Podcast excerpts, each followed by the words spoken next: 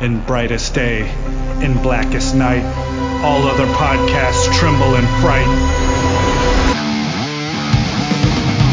Losers cower before the power. Oranges lust and blues you can trust. Indigos feel and white ones heal. Yellow scare and green ones dare. That sapphire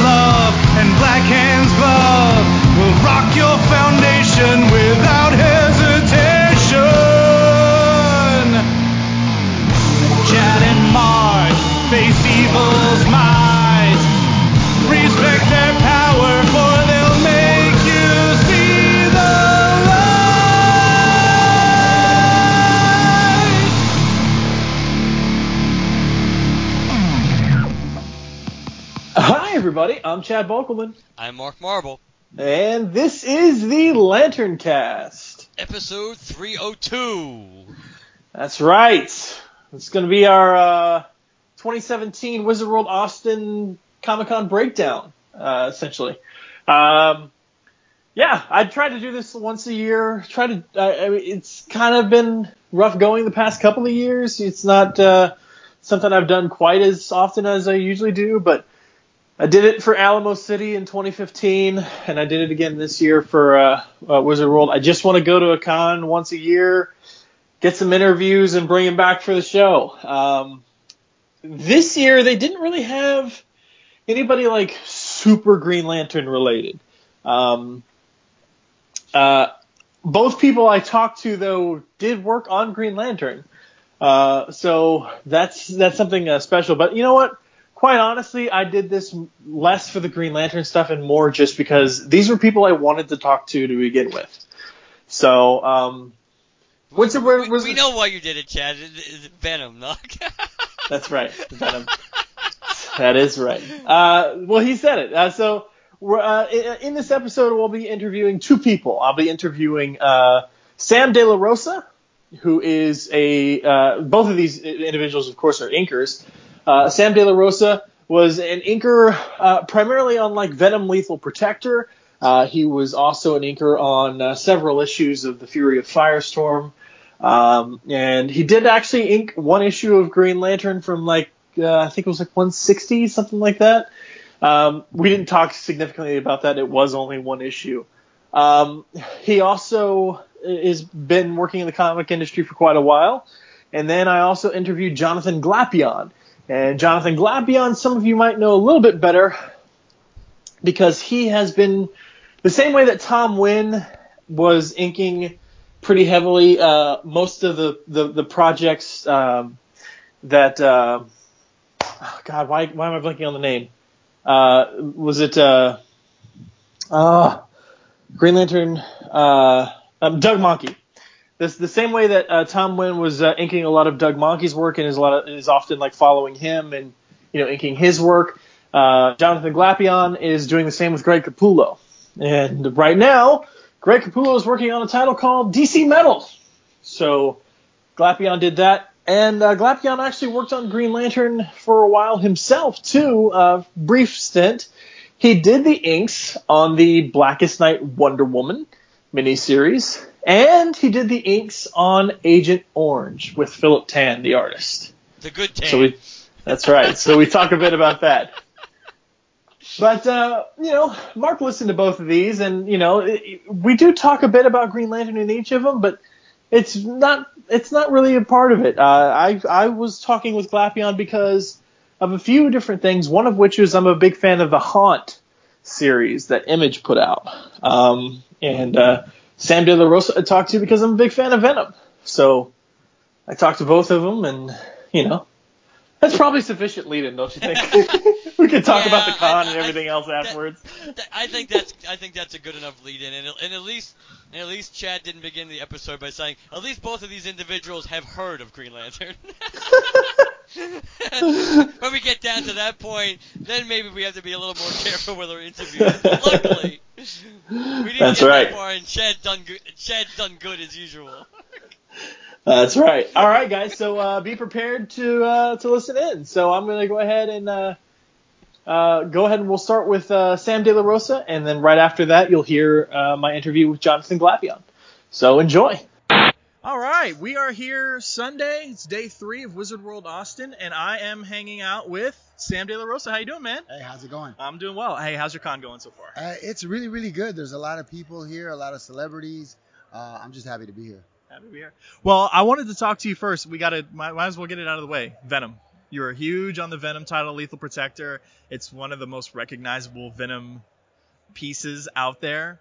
What was it like working on that title? I know you've, you know, your whole wall is about Venom for the most part, so it's made been a big part of your life. What was that like? Yeah, you know, uh, Spider-Man has always been a favorite of mine since I was a little kid in the '60s, and my favorite villain uh, had always been uh, the Green Goblin. And then uh, Venom came on the scene and uh, just took over. Yeah. So you know, I liked uh, Venom before I worked on the book, uh, Venom Lethal Protector number one. And then uh, I got a call one day, uh, and they said, "Hey, we're starting up a new book. It's going to be this Venom book. He's going to get his own title. You can't tell anybody for half a year. For So- half a year. Half a year before they let me know. It's it's funny because DC Comics is doing those, you know, those Earth One graphic novels, those all their their own little universe thing. I spoke to a, an unnamed artist who let me in on a secret. He's like, "Oh, that's coming like two years from now." it's funny how long these projects get set up in advance. Exactly. So six months was a lifetime for me to keep quiet. And people ask me, okay, so what, what are you going to be doing next? And I'm going to say, I, I, I would say I'm doing a Spider-Man related character. And many people guessed it's got to be Venom. So Hi. I didn't say anything, but some Yeah. people guessed. the height of his introduction. I wanted to ask because you know some some of the fans of my podcast they lovingly give me crap for being a big fan of symbiotes. What is it about the symbiotes that you love? Because I, I love them and I think they have their place in comicdom, but some people give them like their quintessential 90s. So what do you feel about Yeah, that? I, I think there's a lot of things you can do with, uh, you know, the Venom symbiotes and the aliens, you know, from his planet. Um, you know, Carnage is, uh, is of course the very first uh, symbiote right after Venom, Mhm. and then um, the other um, five, uh, I forget how many there are, five or six symbiotes uh, right after Venom. Um, they're they were Agony, Scream, Riot, Lasher, and Phage. Mhm. Uh, those guys, I was one of the first artists to work on them in Venom Lethal Protector number four. Mhm. And um, it just seems like a, a great concept to, to, to carry on from there, you know, kind of expand on on Venom. And these guys were created to uh, bring down Venom, capture Venom. So Right. they're kind of like, you know, uh, uh, not not uh, on his side. Yeah. but I always thought they were cool. I know they've uh, done storylines um, past the the book that I worked on, but you know I I didn't keep up with that, but I saw them in other storylines. Yeah, there's more symbiotes now. That you, of course, you know Carnage, and then you've got antitoxin, and then like or toxin, and then anti venom, and then now it, Venom's back because he's doing a movie which is supposedly based on Lethal Protector, and they just did a huge event called Venomverse. And so Yeah, you know I'm, I'm a big fan of Venom, so uh, while I don't pick up uh, a lot of comics on a regular basis, I did pick up a few of the uh, Venomverse comic books. I love seeing um, other characters uh, Venomized. yeah, But then, you know, I've been doing that since Venom Lethal Protector came out. People uh, have had me do commissions of characters being taken over by Venom. So it's uh, great that you know it's it's caught on and Marvel is has been doing them on their covers. And how did you get started in the industry? I like to. I, I, everybody's different. It's one of those industries that's everybody's in inroad to this industry is so different. So a lot, we have a lot of listeners who are artists or budding artists that want to know all the stories of how people got into the industry. Well, you know, I think it's just extremely difficult now. It's not the same as when I was trying to get in, and it was very difficult for me to get in. Um, getting into comics was something I always wanted to do since the second grade. okay. and I just had tunnel vision, you know. Um, so I just, you know, just drew, uh, uh, practiced, and when I got to high school, then uh, that's when I started sending in samples. And to my surprise, I, I got back, you know, a couple of sentences, not just uh, a rejection form, or as some people they they get nothing, Yeah. you know. So it was encouraging, um, and I did that uh, for years. No one ever told me that they were not gonna hire me because I live in Texas Yeah. and the, the companies are in New York City. They didn't want to deal with anybody that could not walk in and hand deliver the artwork. They, they'd already had a lot of problems with uh, artwork being delayed in the regular mail. Yeah. and or uh, things getting lost, Yeah. completely lost. And comic books are uh, uh, on a deadline. You know, they schedule time at the printer. Their books must be there at a certain time, and if they're not, well, they, they have to put in a reprint. And when you put in a reprint, you lose readership and following and, and money. So um, to to uh, my advantage, F- FedEx finally was created, and the company started using them. Too bad that it, it wasn't created in the 70s because Yeah. I had been trying since the 70s Yeah. to get in. And if FedEx had been around in the 70s, uh, I pretty much uh, would have been in in the 70s. But because of FedEx, made it super reliable for artists uh, all around the country to to uh, work and submit uh, stuff to Marvel. Finish it, uh, you know, uh, late in the afternoon, evening. Marvel would get it the next morning. So How, how much of your work would you say is like you're the first choice inker for for that project? Because I know that inker is one of those roles where like if a book is behind, they'll put like five or six of them on a title, or like a utilitarian, you know, somebody who needs to get out pages real quick. Do you do a lot of that, or do you primarily like I'm working with this artist, I'm known for working with this artist? Well, I, I started out as a finisher. yeah, So uh, as, as a finisher, you get layouts, you get breakdowns. Um, you have to, uh, they're not complete, so you just can't ink them. So you have to pencil them. yeah, So I started out penciling and inking, uh, both at DC and Marvel um, in 1982. And uh, I think one is is more valuable when uh, they can uh, uh, finish the pencils and not just ink the pencils because that's a that's a time saver. yeah, So they don't have to wait on the uh, penciler to do finish complete pencils. They can just get layouts from him. yeah, Like Sal Buscema, he he for ages he just did layouts. Yeah. And but he could do you know two or three books uh, a month, and they would get uh, excellent artists to uh, finish the work. Artists that could also draw, not just not just ink. And inking is drawing. it is. It is drawing. Uh, the final product is um, only what is printed uh, in ink. Yeah, Uh, so you know you have to be a good artist. You have to understand things, and um, I like to entertain. I like to contribute. Um, so um, I don't know um, uh, where I was as far as you know um, first, second, or third choice, but yeah, I I always had work. yeah. I always had work. Um, As long as you can prove yourself. yeah, Yeah. you know, uh, you meet a deadline, you do good quality work. I, I, you know, hated to turn out work, but I turned down work on a regular basis because I had to sleep. Yeah. well, I wanted to jump over across the pond real quick uh, in terms of uh, comic wise and do DC because we were talking the other day. You had a long, lengthy run on Firestorm. Of all the titles, did you have a choice in that? They just just a job they offered you? Well, you know, the uh, um, editor Denny O'Neil uh, knew me from Marvel when I was submitting samples, uh, you know, in the in the late 70s, uh, early 80s, and um, I had already uh, gotten some work uh, uh, since '82 at DC, and then uh, I was doing mainly Marvel work. Um, and then I just got a I just got a call from him. You know, hey, you've got Firestorm. Uh, are you available to do it as a regular assignment? And I like Denny. Yeah. You know, or, or as he likes to be known now, Dennis. Dennis.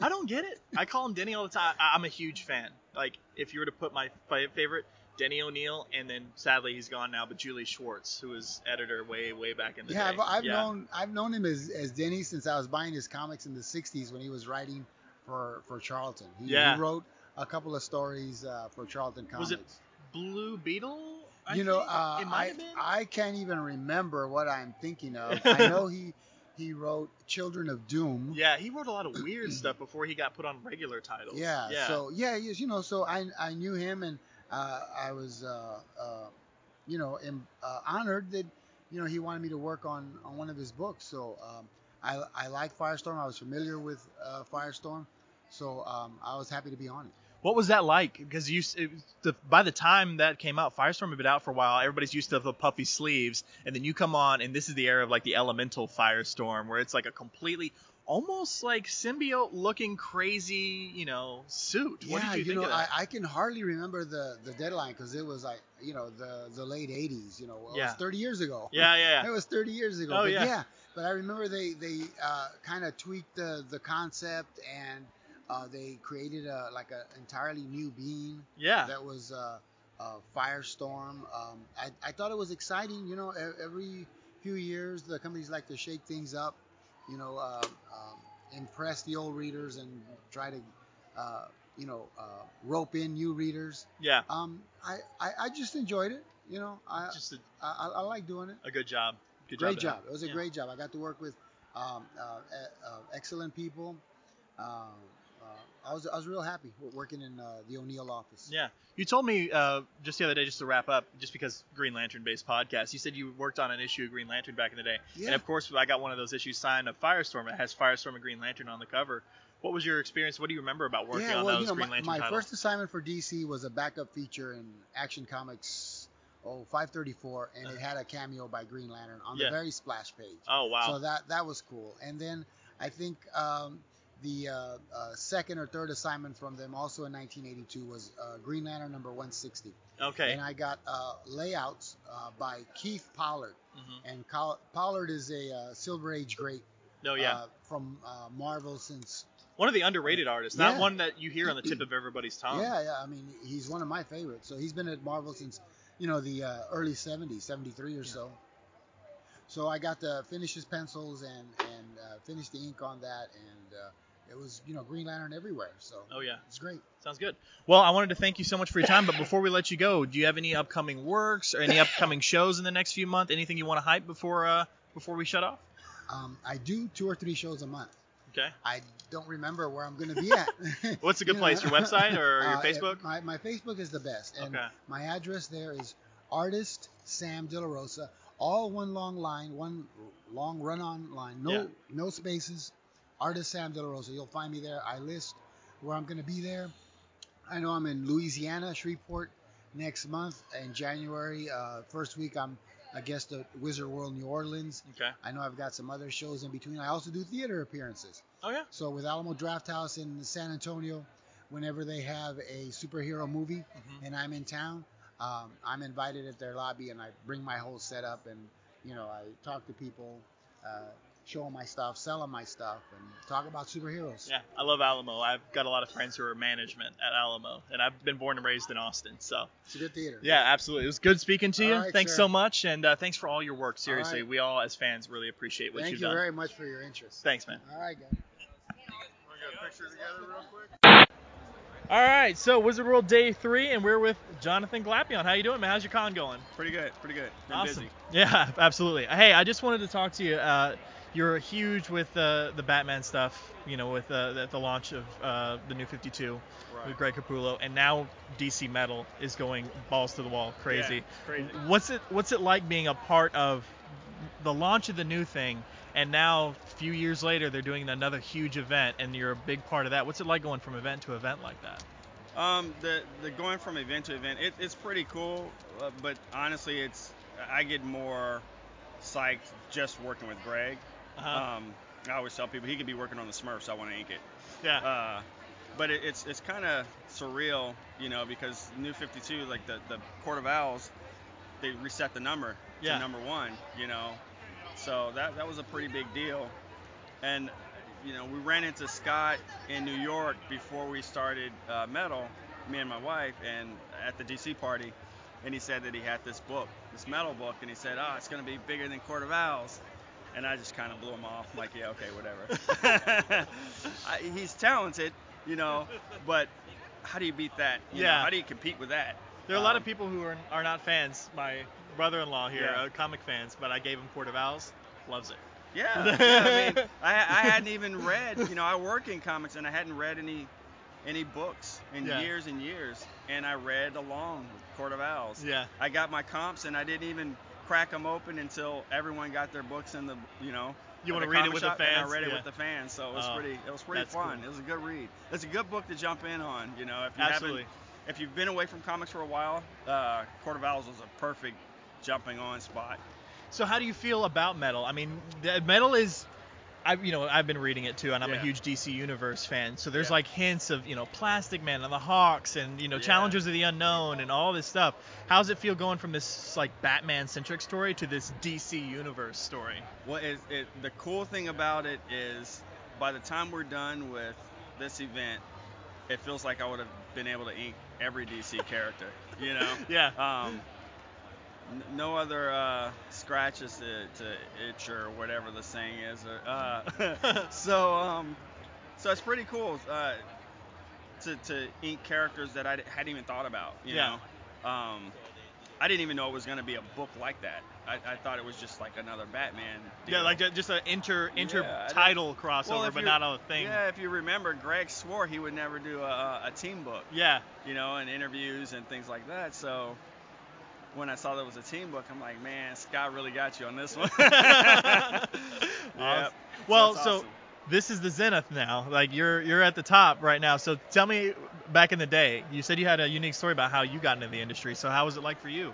Uh, for me, I I got in the industry. I saw a um, I, I saw a local comic book um, store was doing a, a signing when I lived in Phoenix, Arizona, and I there was the inker of Curse of Spawn, the colorist, and then the graphic designer. Mm-hmm. And before I went to that show, I saw uh, uh, you remember Entertainment Tonight? Yes.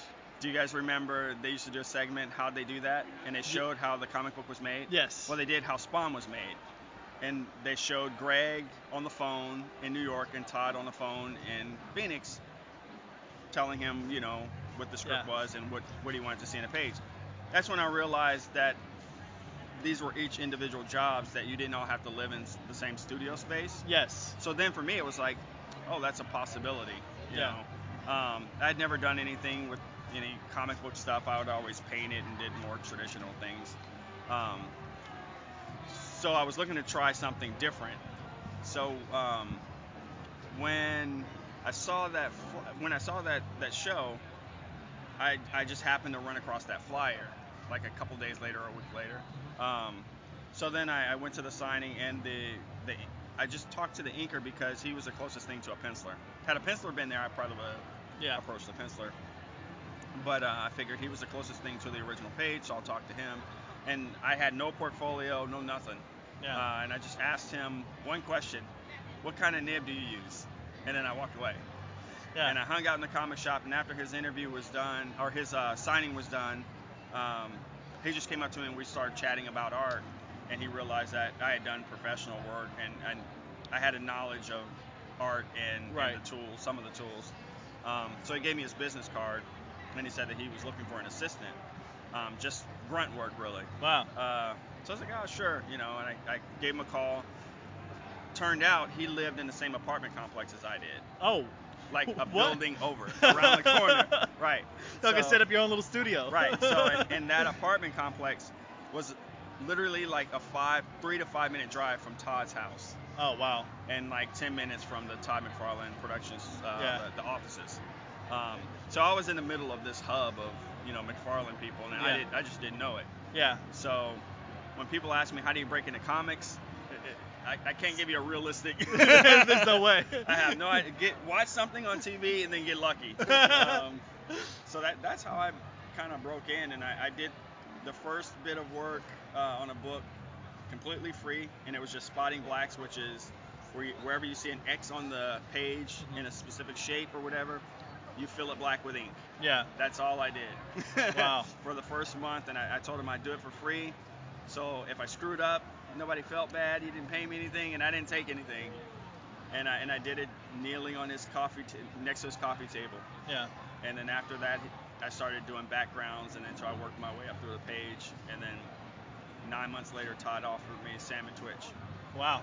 So what was it like going from working with Todd McFarlane and then I, one of my favorites? I feel it's an underrated title, Haunt. Haunt. I loved Haunt. Haunt was weird because, uh, you know, I, I was on Twitter and I was I was looking through a bunch of my original art, Uh-huh. and I ran across Sam and Twitch page one from issue one, and I I had had Todd sign it because it was my first page. I was gonna keep it. Yeah. My first solo book, and he signed it. He said, "Great job," and signed, you know, Todd McFarlane. Um, and I ran across it, and I was just kind of all nostalgic, and I tweeted the picture out to him, and then he said that uh, he had a he wanted to talk to me about helping out on a book. Yeah. I was like, oh wow, okay. what book is it? He said Haunt. I knew nothing about Haunt. Right. like, okay. And then he mentioned that Greg was be coming back. Yeah. So I was like, I'm in. I'm in. So I didn't care if I was just doing a panel or whatever. I'm, I'm in. And it turned out he wanted me to ink it digitally. okay. So then I was kind of like, ah, come on. yeah. I was hurt a little bit. Uh, so I, I inked the first few issues digital, Yeah. and then I decided to ink them over Blue Line and not tell them Yeah. uh, because I I needed to show Greg what I could do traditionally. Yeah. Um, because I knew Greg wasn't too hot on the digital stuff. A lot of people aren't, even though the, the tools are getting better. Like the iPad Pro is a lot of things. It people can never use. give you an original page. Yeah, that's true. So I don't Yeah. care how good the tools Yeah. get, it'll never it'll never give you an original page. So For that sure. that's always the problem. So Yeah. uh, so I, I I lied to Todd and told him I was still inking it digital, but it was really traditional. um, because I wanted to be able to show Greg kind of the best of me, yeah. um, and, and I didn't think digital was the best of me. It was I was not into it. Yeah. I tried to make it work, but I got you. so that that was the haunt thing. Yeah, for sure. And I wanted to, because it's a Green Lantern primarily podcast. You did the Agent Orange storyline, and then you also inked one of the best uh, crossover uh, events was the Wonder Woman title, right? The, oh, uh, with, are you talking about David Finch? Yeah, the, yeah. There was there was a three issue Blackest Night Wonder Woman. Oh, yeah. Oh, that was over Nicholas Scott? Nicholas Scott, because I think um, Yeah. oh, what's his name? Greg Horn did the covers. Yeah, I yeah, think. yeah, Yeah, yeah, yeah. but I mean, talk about a big event, Blackest Night, the lead up to Blackest Night, and then a mini series within that. Would you? I mean, I, I love, personally, we all love Nicholas Scott's work. Yeah. So what was it like? I I felt like I kind of struggled with it. I Yeah? don't know. It was for me. It was. I don't know if our styles meshed really well. Yeah. Um, I did the best I could do, yeah. but it, it definitely was cool. Cool working on it. It was. It was top-notch work. You know, Oh, for sure. were top-notch. Yeah. Um, wherever I landed, I don't know, but. Yeah. No, it, um, I didn't have any problem with the art. What was it like with Philip Tan? Because I know his style's a lot more detailed. And, Philip Tan's funny. Philip Tan, so me and Philip Tan, we worked together for quite a quite a bit of time. Um, and the styles always were all over the place. Yeah. Um, but on the Green Lantern thing, we deliberately talked about a different look for him. Yeah. Um, I don't know how we survived it. I don't know. Maybe I didn't make my deadlines. I, I think I did, but I don't know how I did. I don't, I don't, I don't remember anything being late, but Yeah. um, when we, we both talk about it and laugh about, you know, looking back, I don't know how we survived that. It was so detailed. Um, and just the different type of hatching we were doing. We referenced a lot of um, Space Girl by Travis. Travis. Yeah. Okay. Yeah, I can see that. We referenced a lot of Space Girl Yeah. for the rendering, and we wanted to do a different kind of line Yeah. uh, for Philip. Um, and then he started to want to paint. So I'm like, come on, let's not change. Let's stay this way. Um, but yeah, that to this day, that's still some of my favorite art. yeah, it's Yeah. it's beautiful. It's really Crazy. beautiful. And speaking of, you said we were talking about deadlines. One thing I like to ask inkers, how do you deal with it? Because I know like if the writer's late, then the artist has got to rush, and if the artist has got to rush, your deadline's even smaller. So Yeah. you got to be a versatile, versatile to be an inker. I know that. So how do you deal with it yourself? Yeah, you gotta make sure you're not playing video games. um, I don't know how other people deal with it. I, I think I got lu- really lucky by who I broke in with, Yeah. being Todd McFarlane's camp. Yeah. Um, because if you remembered any of the, the books that Todd produced, which weren't a whole bunch of books, but there weren't multiple inkers on books. And that was deliberate. Yeah. Todd wanted you to know who It- the penciler, who the inker, and who the colors was. And the look to be the same. Yeah. Yeah. So I never had a way out. Yeah. From the time I started, it was this is your responsibility. Mhm.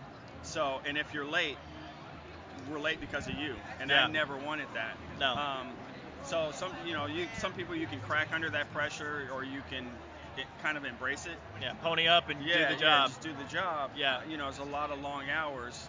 Um, but what I learned from Todd was, you know, this was taking pride in this was my work, and I wasn't gonna have anybody else touch it. Yeah. Um, so it, it made you, you took a sense of there was a sense of ownership. Yeah. You know, a lot of times inkers are kind of looked at as like invisible guys, or, and it's funny because a lot of times when a book sucks, Yeah. you know the ink sucked. Yeah.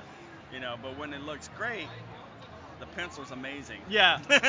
Yeah. Especially So- someone who's familiar with an artist's style, they're like, well, right, clearly the right. inker screwed that up. So clearly, it's never a combination of two people working together. It's only the penciler. But somehow that magic black stuff just carried over from the lead and turned into ink.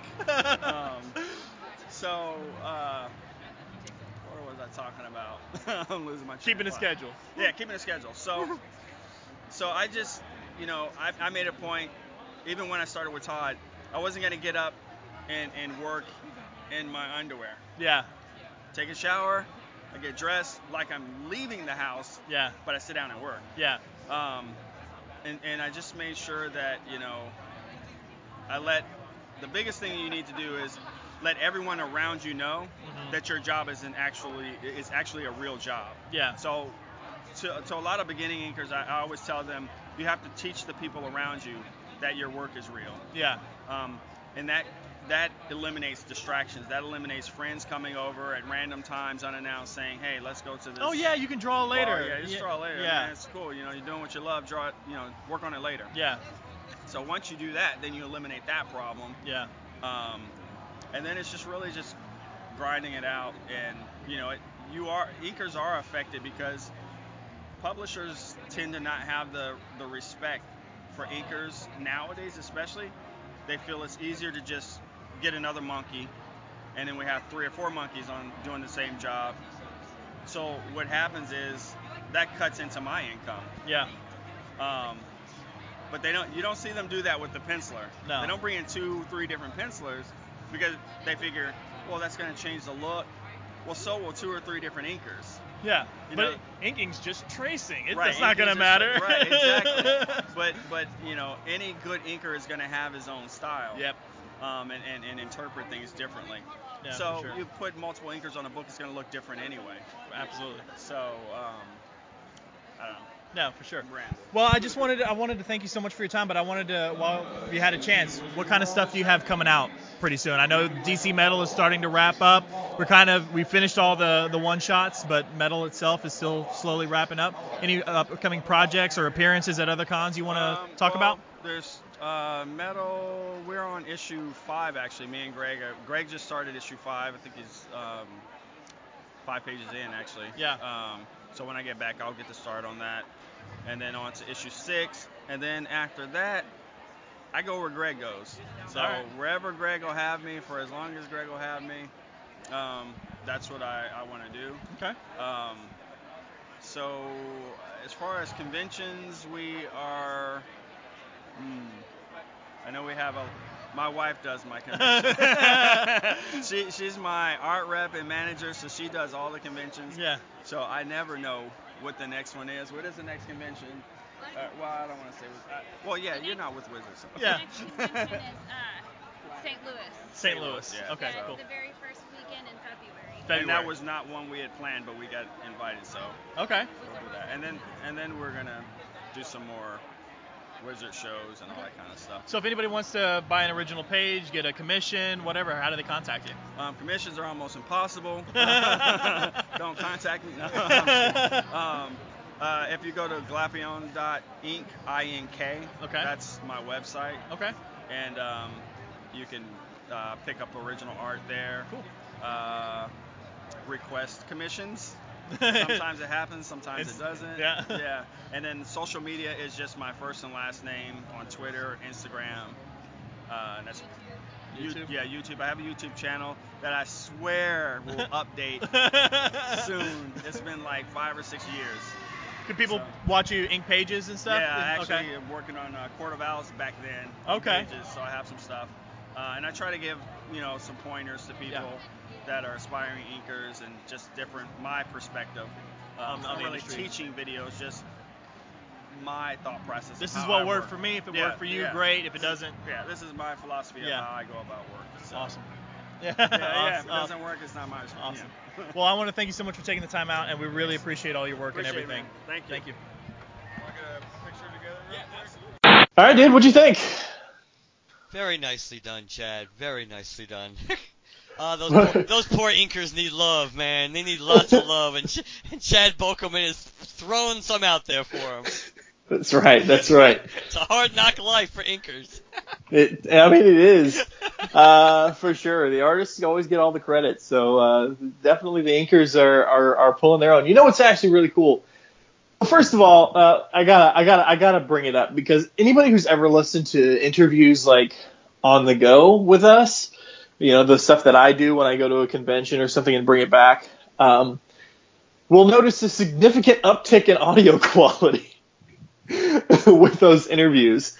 Um, those interviews were conducted on the floor of the Comic Con, right next to like the celebrity area where all the photos and autographs are being done. So when you consider that it's on the con floor, right next to a very high traffic area, and then consider how freaking awesome that audio sounds. Yeah, this is what happens when you work at Apple. uh, oh God. no, I'm not. Uh, it, it's, uh, I, I, for a long time I've been using this uh, uh, handy little uh, Olympus uh, digital voice recorder that actually has a crap ton of positive reviews over on Amazon.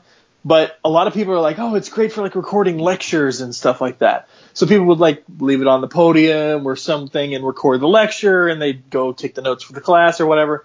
That's like a large silent room where there's only one voice. So that's what I've been using. And it picks up everything. Uh, you know, all the background noise and stuff like that. But going through like a lot of the stuff on the Apple website, I found a little, a little microphone that you actually plug into your lightning port on your phone and it you, there's an app you download with it and you can control the way in which the the microphone receives audio. So there's actually a specific setting where if I'm holding it in front of me, it's po- the, the the the audio it picks up is from me and whoever's directly across from me. Everything to the side is and, and above is secondary. So it's like perfect for interviews. So that's the setting I used for this thing, and holy crap, does it make a difference. Um, for anybody out there who does what I do for this type of a thing, or is there's like a loud environment or something and you're trying to record just a conversation, it's called the Shure, that's S-H-U-R-E, MV88 Motive, M- M-O-T-I-V. So it's, it's awesome. I'm not gonna. I'm, I'm really not trying to do like a plug or anything, but just because the audio quality from what I've been doing in the past was so, oh god, it's all this background noise I can't get rid of. It's such crap. And then I get this step up, like if I'm impressed by it, you guys, if you need something like this, you'll be impressed too. So seriously, grab that. But outside of that, it was just really cool. Um, I go to I got two press passes, one for me and one for my uh, brother-in-law Gary. Um, and for those of you who haven't heard of uh, me explain this reasoning before, anytime I've ever done uh, uh, a Comic Con on a press pass, I get the interviews, but I come back with like five or six pictures because nobody I'm I'm physically doing the interview. I can't be like also taking pictures of myself doing the interview. So I just need somebody there to snap pictures while I'm doing this. So that's why Gary tags along, so I can get photos of me doing the interviews with the people I'm interviewing, so on and so forth, and hopefully come back with more photos from the con. And um, so he tagged along. We had a great time. We went to several panels. Um, we did go to a Firefly panel. Jewel Staite, uh, Summer Glau, and Sean Maher were all there. Uh, that is River, Kaylee, and Simon from Firefly. Uh, Gary and I got a picture with them. We split that cost in half and got a group picture with them. That was cool. There was a Felicia Day panel we went to. That was cool. Um, the coolest panel I think we went to though was um, was uh, Kevin Conroy and uh, oh, what's his name? Who voiced Robin slash Nightwing? Oh, I know who you mean. Yeah, we went we went to that. Um, and, and a lot of people were asking questions and stuff. We had to leave slightly early from the panel, um, but we were definitely enjoying ourselves. I, it's the best because I remember while we're at this panel, one of the people in line asked a question, and he asked uh, them uh, while they were they were at the panel. Uh, oh, Loren Lester, that was his name, by the way. Uh, question: what would your character, Nightwing, say to Bruce in the Batman Beyond timeline, knowing Bruce and Barbara had a relationship? And Loren Lester whips out his Nightwing voice, and in his Nightwing voice, after a pause, says, finally, I got somewhere first. and then Kevin Conroy in his Batman voice says, "Yeah, but then she came home to daddy." that was a lot of fun to hear live and in person. Uh, but there was a lot of, you know, it, it's it's a Wizard World show. Lots of good uh, shopping. There was a guy that was doing like an art booth slash comic booth. He had five dollar trades, and most of them were Marvel. Um, so I got a bunch of those, or five dollar trades, or five for twenty. Uh, so I got a bunch of those. I got a bunch of dollar comics. Um, Mark, you said you were reading. Was it Superman around the time that Green Lantern Kyle Rayner was introduced? Were you also reading uh, Superman, or were you just reading Green Lantern after Kyle Rayner came out? Oh no, I well I read. I think I read all the Superman books after the reign of the Superman for a period of time, but I think I'm trying to remember which ones I kept. I think Action. I think Action Comics might have been the one that I read the longest. Um, I asked because I stumbled across a, an issue of Superman I'd never seen before. Um, this might not be a shock to you, might not be a shock to any of our listeners, but I myself had never seen it. Superman 105. It's a cover with Superman and Kyle Rayner, and there's like a big purple robot thing attacking them. It's a team up with Kyle and Superman. yeah, I'm pretty sure I have that somewhere. Yeah, I'd never seen this before. I'd never read it before. I don't think I've ever seen this cover while scrolling before, but I was like, oh, that's interesting, and it's pretty interesting little comic. I've never seen that before. So, Green Lantern wise, I got a new comic. uh, but back to the interviews. Uh, so Sam De La Rosa, what do you what do you think of that particular side of things? Talks a bit about Venom and Firestorm. I, I was gonna say that. I, my reaction to that, of course, was boy, you Chad was in all his glory. Just, just even when you were listening, it's like, oh, he must have had such a smile on his face. that, that that's yeah. My initial my my thoughts were more thinking of you in, in that one in particular because of the fact that it's you know Venom and and, and Firestorm are so are so so very dear to your heart. for sure, for sure. I actually uh, got a copy of uh, Venom Lethal Protector number one from him uh, that that he had uh, signed, and it's all when he when he signs this, and this is like the the shiny red, you know, uh, cover of Venom Lethal Protector number one that you see out there. When he signs these, he signs his name between Venom and Lethal Protector, and then he also does like a silver head sketch on top of the cover. So you can still see the cover, but in the right light, you can also see the sketch that he does. So that was pretty freaking cool. Um, and I got that. Oh, I forgot to mention the other Green Lantern thing I got for really cheap, and I'm talking 10 bucks. Green Lantern number 37, the first appearance of Evil Star.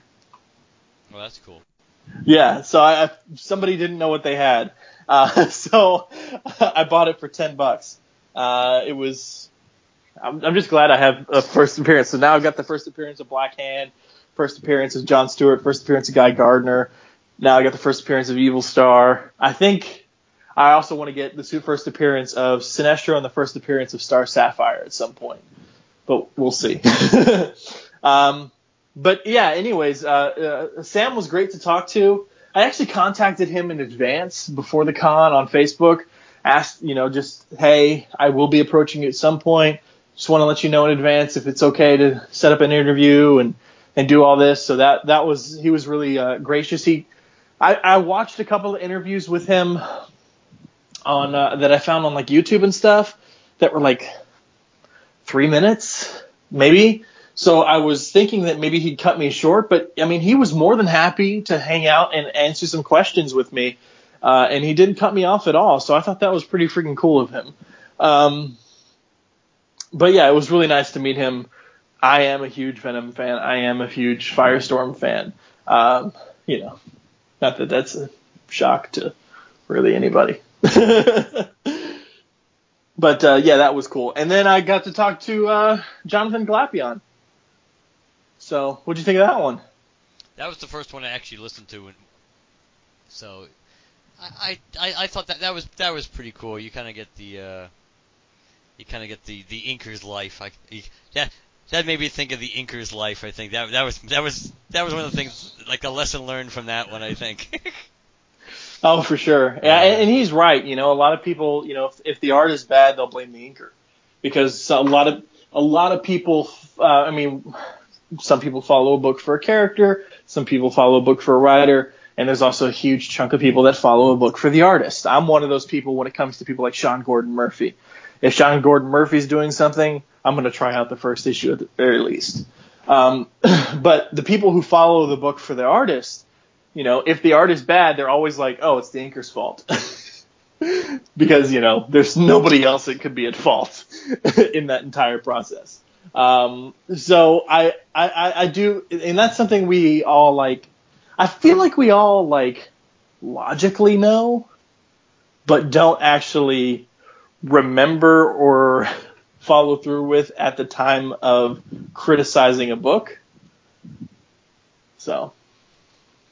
And and when you that that point about which when I listened to it, that's I thought this at the time, and when you were talking now, it just it just reminded me again the idea that yeah, when you know when that if it's really good, you know, it's, it's like you know the artist will get the get the credit. If it's really bad, oh, let's blame the inker. So it kind of it kind of it reminds me of since we of when we always talk about uh when it comes to the movie stuff that if the if the movie doesn't work out, it's always gonna it's always the studio's fault. the studio always interfered, but if the movie's a hit, oh it, oh the it, it was the direct the director and the writer alone, they were brilliant it's their you know it's that kind of thing. It's just that it's you know it's it's obviously a team effort, so there, there's enough wealth and enough blame to go around. right. Uh, so it, my my experience with uh, Jonathan Glapion was actually pretty interesting. When I approached his table, this is you know actually him and Sam were on the same row, uh, so that was interesting. But when I approached his table, he was busy signing and doing like a head sketch or something like that, and. Um, so I actually talked to his wife, who man helps manage his his work and and so on and so forth. And um, you know, she was like, "Oh, this guy wants to do an interview with you." She took down my name. She got the Lantern Cast card and all this stuff. And uh, you know, he just kind of nodded and said, "Okay," and uh, we set it up for Sunday morning uh, at the con. And um, so my experience with him that day was just kind of like a, oh hey, how are you? Okay, I got to get back to doing what I'm doing. And that in no way am, am, I implying that he was being rude or anything like that, but it was just a very quick like, hi, how are you? Okay, cool, bye, uh, kind of a moment. When I approached him on Sunday to do the interview, uh, he was already talking with uh, another guy at his table, and then he was actually talking with a little girl. Uh, she must have been, God, I want to say 11, 10 or 11. And she was asking him all kinds of questions about being an artist, being an inker, what she needs to do, her, like what kind of advice he has, like all this stuff. And he was happily answering and firing things off. And at the end of it, he gave her a page. And I don't mean like like a like a head sketch or something. He gave her a, a, a page of original art. Like, I'm not saying that anybody should be going to hit up Jonathan at a con and ask him for free shit. That is not what you do to anybody. Uh, in any way, shape, or form. But if you're gonna do it, it make sure you bring a kid. That's the moral of the no, that's not that's not the moral of the story. uh, but but the but the fact that he she was by herself, you know, she I mean, she wasn't there at the con by herself, but she was, you know, I guess her dad or somebody was doing a table or was further along on, elsewhere in the con or, or whatever. She was just trying to get as much information as she could. And, you know, this is like a 10, 11 year old girl. We all know that when we were that age, the things we wanted to do when we grew up, that all fluctuates. I mean, hell, people go into college declaring a major and then halfway through change their major drastically to something else. So if you change that much of your your future plans for yourself in that short span of amount of a time, it's entirely possible that this girl in the future could never have anything to do with art. But and we all know that, including Jonathan Glapion. But he still took the time to answer her questions, give her the best advice that he felt he could, and then like gave her a reason to feel excited by giving her a page of original art. And this is not just like a page of original art that you know, you or I would go like, "Oh, we're going to frame it and we're going to put it up and we're going to brag to our friends that we have it." She's 11. She may do that. But also because she wants it, she's going to have an experience with that. She's going to look at that page and remember the advice that he gave her. She's not going to just look at it and go, "Oh, that's a pretty picture." She's going to study it and remember what he said and go, "Oh, yeah, I can see what he was talking about when he said blah blah blah blah blah." And that I can see it right here on this page. That's going to be like a teachable tool for that girl. And I just thought that was so freaking cool. And I don't know if if I mean he he did it, you know, in in, in view of the public. Um, so I don't think he was trying to keep it a secret or anything, but uh, if, so forgive me, Jonathan, if you if you hear this and you wanted to try to keep that low key. But uh, quite honestly, that kind of thing deserves to be applauded. I mean, hell, even if he didn't give her the original page, that's still something that should be applauded. Because people are coming by your yeah, people are coming by your booth and getting signatures or getting things sketched or whatever, and those are paying customers. But he still was like zeroed in on this girl so he could help her out. And she wasn't giving him any money, but he was zeroed in zeroed in on her and helping her out. And I thought that was freaking awesome. Yes, So- absolutely. Very, very impressive. For sure. Uh, so I just wanted to mention that. Um, it was cool for Gary too because Gary is eh about comics. Like he read a bunch of Ultimate Spider-Man or stuff when he was a kid, uh, but really nothing beyond that. Uh, I tried to get him into comics a few years ago. I mean, he's you know he married my sister, so he's trying to pull me into his world of video games and stuff, which he can only do so much because I can't play very many of them. Uh, so I try to pull him into my world of comics.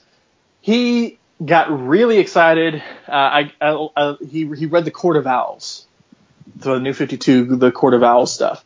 Really enjoyed that and read all the way through to almost uh, a death of uh, death of the family.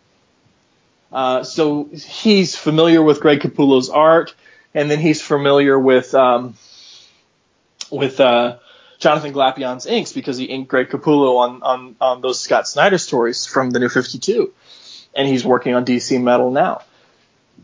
And Glapion had a bunch of pages from the Court of Owls stuff. So it was cool to see Gary be more engaged because primarily he's there to help me out and, you know, just got kind of be immersed with his brother-in-law and spend some quality family time together and just kind of be in my world for a bit but then there's things here and there that just like catch his interest and it was cool to see him kind of get sucked into slowly paging through those original art pages checking out some of the prints and so on and so forth. So that was pretty cool. Um, but it was cool talking to him because his breadth of work is so varied. I mean he, he if you look at the art by Greg Capullo on like the original uh, on the Batman New 52 stuff, on the sort of stuff he's doing now with DC Metal, and then compare it to the way that uh, Philip Tan did his style on the Agent Orange story. Like those are two different art styles, and he inked them both. So I thought that was pretty interesting because he did mention in that interview that Philip was like, "Hey, I want to try something new." That he did. Um, but yeah, it was a lot of fun. Uh, got a lot of stuff taken care. Oh, actually, I found because you know Sunday uh, all those booths are like trying to get rid of their merch and selling stuff. Yep. Guess what I got for two dollars? A DC Universe Justice League Unlimited. Um, you know the Bruce Timm style action figures. They're like three inches tall, something like that.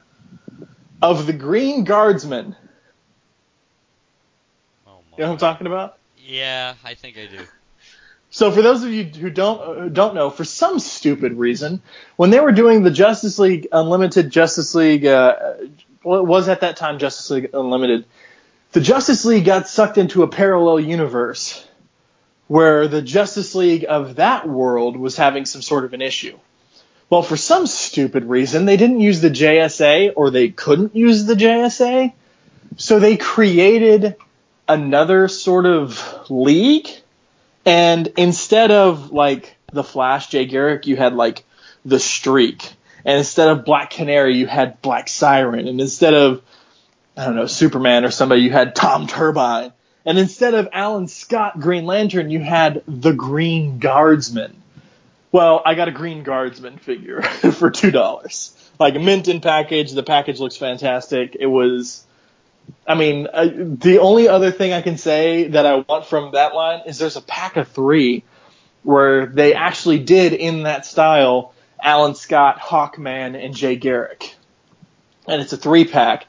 But those characters in those costumes never appeared on the Justice League Unlimited or Justice League show. So I don't know. I'm rambling about stuff I bought That rather was than. that was a good find, though. Yeah, for sure. I, I didn't even know the Green Guardsman figure existed, quite honestly. Um, so yeah, it was cool to find it for two bucks. So yeah. Oh, and uh, Gary drugged me over to Half Price Books. There's a ton of them across the country. I think most of them are largely in the South. Do you have Half Price Books up north? I don't. I don't think there's any around here. Okay, so half price books, uh, for those of you who don't know, it's and they sell half price books. Duh. Uh, so I mean, it's people. You, you take your books that you haven't read in a while, you take it there, and they give you some money for them, and then they sell them. Um, so there's hundreds of different kinds of books. There's graphic novels, records, Blu-rays, DVDs, so on and so forth. You name it. So he dragged me over to our local, one of our local half price books. We have about five or six of them around in and around the Austin area. and I got a book, uh, an H.G. Wells collection of his various works, Time Machine and Invisible Man and all that stuff. Um, but I also found, because I do the Action Comics Weekly podcast, you know the archive editions, like the $50 color reprints that are no longer being printed? Yes. I found an archive edition of Volume One, The Black Hawk. So I got I got the the Black Hawk uh, archive edition, Volume One, and this is like the stuff that was printed before DC acquired the license. So I've never read this stuff before, and this is like the OG OG stuff, and I got it for like ten bucks. So I've got a bunch of stuff between the five dollar uh, between the five dollar trades, uh, the H.G. Wells book, the Black Hawk book, the first appearance of of uh, of uh, Evil Star, the Superman title, and a couple of other things I needed to fill in various gaps in my collections. I got a ton of reading material out of this thing, and I'll tell you something, and I'm going to be quite honest with you. Those interviews, I tried hard. I tried really hard to do a bunch of prep for those. And because of time constraints, because the fact that I had to, uh, Gary was actually going to stay with me during that because of where he lives and everything in the Austin area. It was just, and, and my, my apartment's proximity to the convention just made more sense for him to stay with me for the weekend. Because we were just so busy, you know, bro and lawing out the entire time and just kind of hanging out. I didn't get a chance to do as much reading for prep as I thought. And man, am I always underestimating the value of a conversation in an interview. Because I feel like the more and more I prepare for an interview, the more robotic it seems, the more Q&A it seems.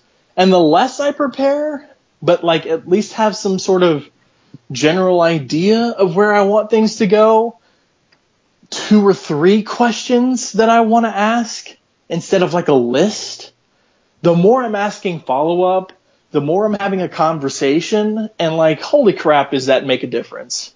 I'm not tooting my own horn on those interviews, but I felt they, I just felt that they went so smoothly. And that is not in any way, I, I'm not talking about me. It's just that I feel like if you're interviewing somebody and you're, you've got like a list of 16 questions, you ask them a question, they respond, and because you want to get through the list, you don't ask the follow up and you don't have a conversation with them. So I don't know how the interviewee feels when you're doing that kind of a cra- that kind of crap. You're like, okay, here, uh, what was it like working on so and so? And then they go blah blah blah blah. Oh, cool, really? All right, well, all right. And now, what was it like? Like, it's it's almost like when you're talking to somebody and they have no interest in what you're saying. They're just doing the polite thing and responding to whatever you're saying. Like that's gotta suck. So from now on, and any interview I'm doing, my goal is now to make it more conversational, less like strict research. I gotta ask this, this, this, this, and this, and we gotta make sure to do it in this. And it's like, I'm done with that. Because these two interviews just cemented it for me. How, how important the conversation is. So from now on, Chad's gonna be half-assing it all the time. and I'm Not sure true. you'll notice the difference on a, on a, episode by episode as he carries his new attitude over into everything we do. Uh, not, not true. I will prepare. I'm just saying I'm not gonna I'm not gonna kill myself with prep. I'm not gonna be sit there and be like, oh wow, they did work on this. Okay, I need to ask him about this. Okay, they did work on this issue.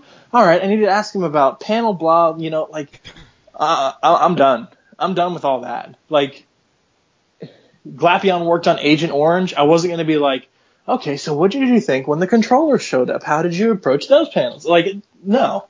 He worked on Agent Orange. What did we? What did I enjoy about Agent Orange? Larfleeze. All right, well, let's talk a bit about Agent Orange and his work on that. What does he mention? Does he mention anything? Does he point out anything on his own? Cool. Forget what I was going to ask. Let's follow what he's interested in. Like, that's that's that's what it's going to be like from now on. At least on my side of things, I know Mark feels a little bit more comfortable with more notes in front of him. I think it depends on who. Depends on the interview. Depends on who we're True. talking to. So, and it- it's again, yeah, it's, it's feeling comfortable and feeling comfortable with the background. I think of whoever you're talking to. The more the more you know naturally, then I think it makes it easier. Or I at least want to have a little bit of a little bit more prep, or at least a little bit more uh, a few go-to questions, and then then you can kind of like yeah, so if same things stagnate, you can yeah. Yeah, cool. But that's it. That's Wizard World Austin 2017. Um, and uh, that's what it's going to be like from now on, guys. And I'm not just talking about the type of interviews.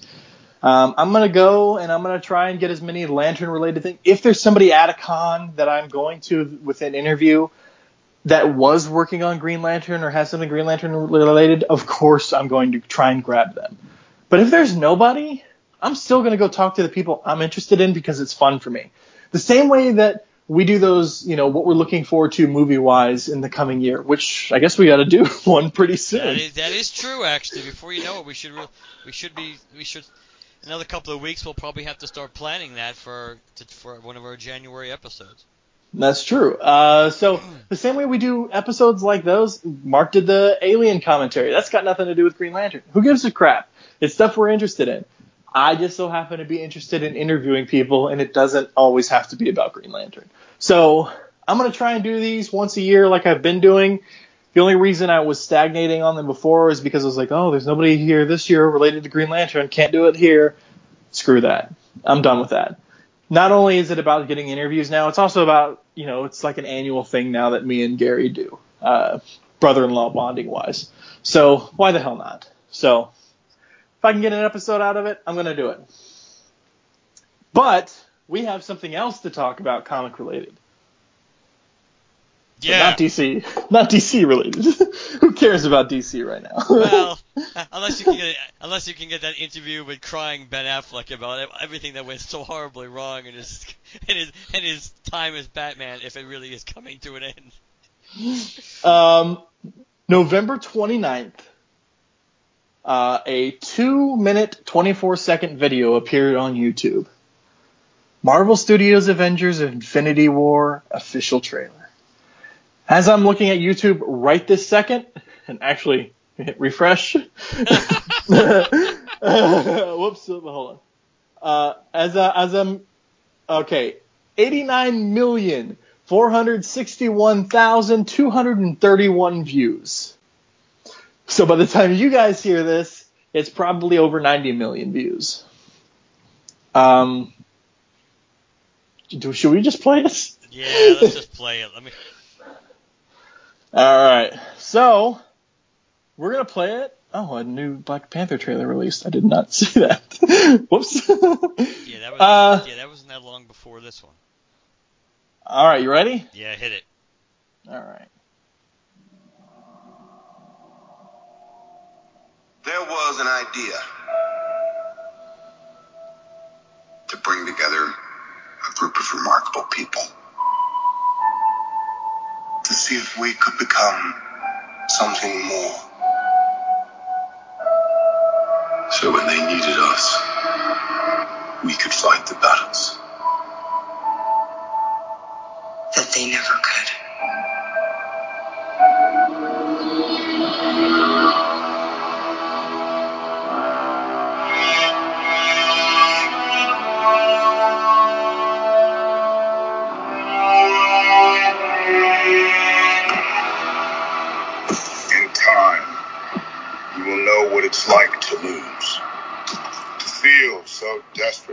You're right, yet to fail all the same.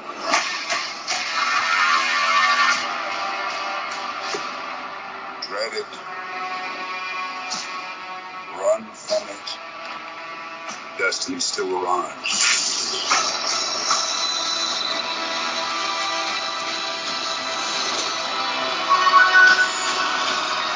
evacuate the city, engage all defenses, and get this man a shield.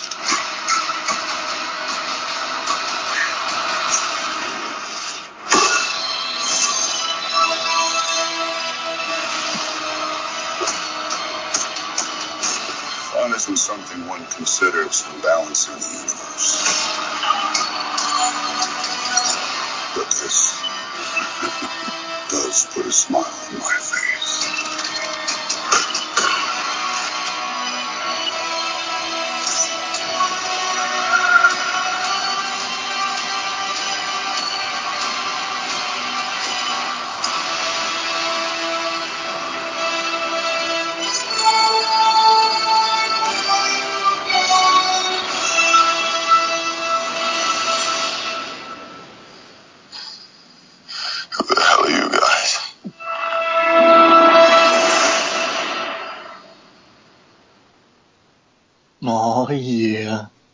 Mustache on Star Lord does not look good. Which is kind of funny because I've because I watched I've watched Guardians of the Galaxy 2 like twice so far since it's been on Netflix. Uh, and and to be fair, he was kind of he almost kind of had a must, full mustache in somewhere towards the end of that movie, but just having just a fully that's not a good look. that porn stash isn't really a good look for Chris Pratt. Uh, So I guess here's the question that everybody's asking. Who dies? Now this is a question everybody's been asking before we even saw the trailer. But now that we have some quote unquote context, who do you think dies? Well, see, even that has to be like qualified or or quantified, qualified in this case. We're not talking numbers because of the fact that well, kind of are, uh, because we also don't know if they're really how dead they're really going to be if they die. Because I I I mean, because I remember something being leaked a while ago, whether it's true or not, that there's at some point in the movie when Doctor Strange is like talking to Pete, like seemingly some of the Avengers have died, and Doctor Strange is talking to Peter, saying that that they're not really that they're not really dead, not yet. You know, to tell you know talking to Peter, trying to get him out of trouble, just letting him know that basic things are not as far gone as you, they seem to be. And even if they do die, we don't know if things are going to be done with the, like the, the time stone and things like that Right. to uh, to set things back again. Um, but that that little qualifying statement away, based on who probably like, are you talking just in this movie itself, in Avengers three, who we think dies? Yeah. Um. Oh, jeez. Uh, you can make a case the Vision could die. You can make. Oh, speaking speaking of Vision, just because we're already on the subject of him, is that a dream, or is that like him using Yes, his abilities to look human? That one. Okay. Yeah, I I think he's trying to use his abilities. So the Vision could die, and not just because we see that scene of seem- of someone trying to take the Infinity Stone out of his head, even though we That's supposed to be one of his uh, one of Thanos' people.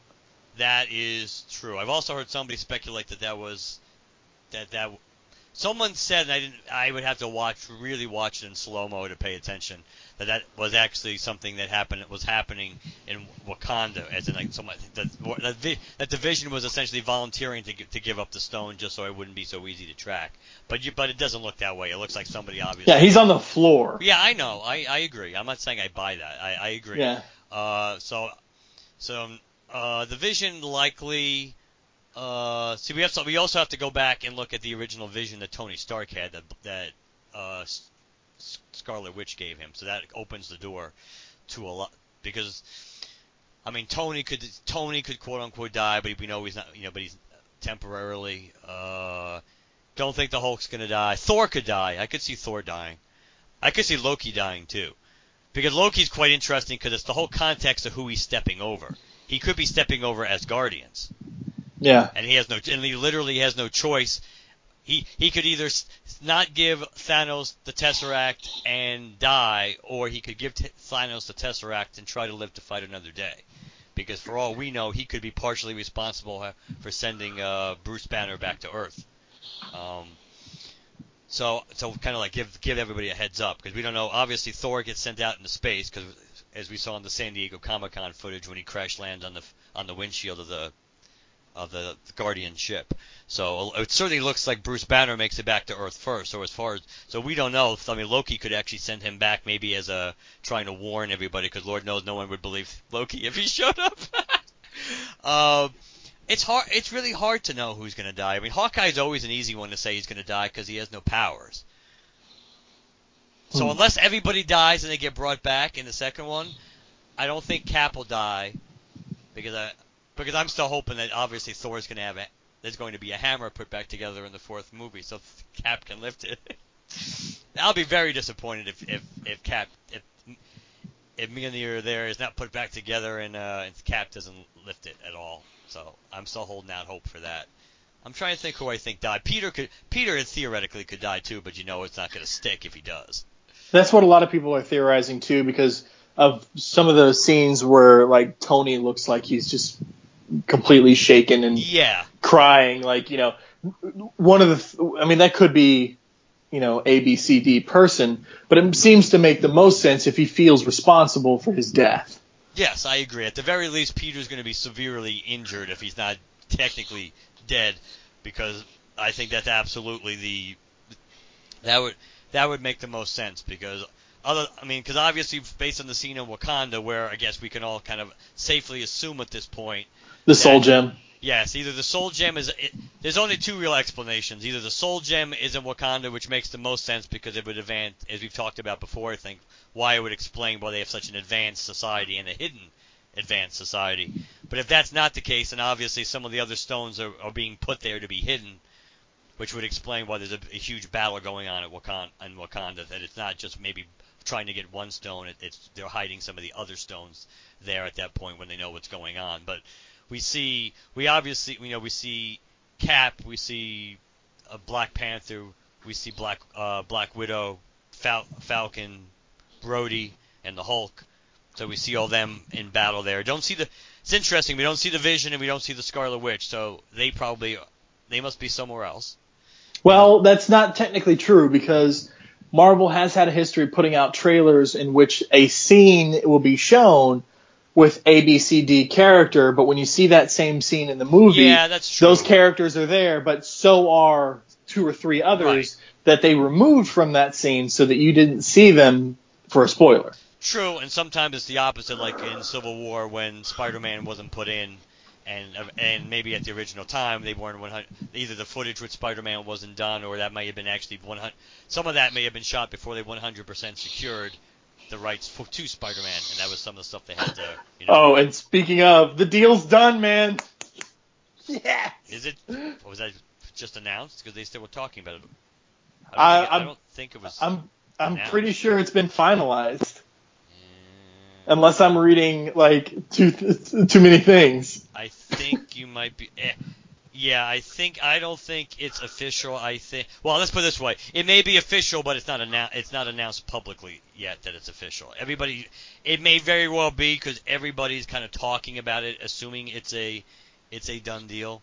Um, and obviously that create that creates a whole lot of possibilities. Uh, so, I, so th- Especially when Feige said there was like 20 movies they already had planned out. Right, and, and then again, that that open that's another thing looking behind the veil, where you also don't know that despite the fact that we know a few months ago they were talking supposedly talking about this, then it supposedly they stopped. We also don't know how long this thing has been. They've been talking about this behind the scenes. So this, so maybe some of what Marvel was planning, though not set in stone yet, was related to the properties that they didn't really own anymore, but they thought they were getting back because they this deal really seemed like it was going to be a done deal. Kind of like obviously Disney and Lucasfilm had been discussing that that acquisition for a long time, and we nobody knew about it until it was actually announced. So it Yeah. makes, so it could be this could be the same way because if it does because if they didn't kind of feel it was going that way, then you would have to think that really changes things as far as what their game plan is going to be because they have so many more so many more ways to go now, and who knows. Even if it doesn't happen at the end of Avengers 3, certainly if this is a done deal, if it's a done deal by the end of this month, maybe even the ending of the set Avengers 4 what will kind of allude to this. Maybe because again, maybe because the universe is set almost like a zero-hour crisis kind of thing, where things are set back to a, to a certain point, but now things have changed. So maybe now these characters are integrated are integrated in, which actually So it's so so instead of Wanda saying no more mutants, she's gonna say let there be mutants. And it's the and it's it probably also dr- dramatically increases the odds we're going to see Hugh Jackman as Wolverine again. You know, I'm as much as I'm excited for mutants to be a part of this universe because like of my favorite characters, two of them are X-Men, Gambit and Firestar. But like as much as that's cool, I'd be I'm so excited at the possibility of the Fantastic Four universe becoming a part of this again. Because not just the FF, but you have like Doctor Doom and Galactus and Silver Surfer and like could you imagine seeing a live action Fin Fan film? yeah. like, holy crap. that would be awesome. so, sorry, back to Infinity War. Sorry. It's all right. And there's, there's just a lot of there's a lot of there's a lot of stuff going on. So there's a lot of stuff. I mean, especially with the with that pending, you know, fi- you know, final dotting the i's and crossing the t's there on that on that acquisition because it opens the door for so many things. Hell, it opens the door to find if they want to to put the friggin' Fox fanfare in front of all the Star Wars movies again, which seems weird without it. So it'd be cool to put it back in. Um, I like there. Obviously, there's footage missing that was in the San Diego Comic Con footage that was not in this trailer. So I think some of that some of that stuff is interesting. Um, it's, it's the context. I re- it's kind of I mean I clearly it, it certainly hints at the fact we're not going to see Cap looking like Cap probably in this movie. Doesn't mean we won't. It probably hints at it that maybe that's going to be something that'll happen in, in, in the fourth Avengers movie that he looks like Cap again. Um, he looks he looks like he's wearing more I mean not the same, but closer to his Winter Soldier outfit than any other official Cap outfit. Yeah, with some obviously with some Wakanda armor on him, and when they're running into battle on his on his wrists and stuff, it looks he's got some Wakanda stuff on too, which makes sense because even if he's not hanging out in Wakanda the whole time since Civil War, you know that's probably a main base of operations for him, considering. And and Bucky obviously has a new has a new arm, Mhm. which we assume is which we will assume is vibranium now. I think it's Mhm. probably that would make the most sense if they're going to replace his arm and you're in Wakanda. Vibranium is the is the go-to choice there. Um, it is interesting that obviously Thanos only has two. We only see him actually with two Infinity Stones in his in the gauntlet. He's got the one from Guardians Volume One, and then he's got the one from. Avengers, um, which makes me curious. So we know where they are, Yes. all of them. Uh, now we're assuming Soul Stone is in Wakanda, so all of those make sense. Okay, so he clearly already raided the Nova Corps to get that. No, he- wait, wait. Yeah, yeah, yeah. The Nova yes, the Nova Corps one was the uh, purple Right. one. Right, right. Uh, the only one I'm curious of how he gets, or even if it shows up in the movie at all, is the Aether. Yeah, the, the collector. Yeah, the collector has the Aether, uh, which is what what we, was that the Reality Stone, or is that the Well, I think that was the Reality Stone. I think you are correct. Yeah. So and, and uh, Vision's got the Mind Stone, um, and then uh, what else am I missing? I'm missing something. The time the the Time Stone, which yeah, is time the stone. which is the Eye of Agamotto, uh, which to be honest, I don't like that. The Eye of Agamotto should be its own thing, the same way the Cosmic Cube should be its own thing, but whatever. Uh, so all of those, it's like how he gets his hands on those is pretty easy to explain, except the Aether, because he's already on Earth Well, that's at the time we see him with the Infinity Gauntlet, and it's and he and he's got the the Guardians one, and he's got the Well- the the the, the Tesseract one. I think a lot of people don't think they are they they are on Earth when they're making that because that background does not look like they're fighting on Earth.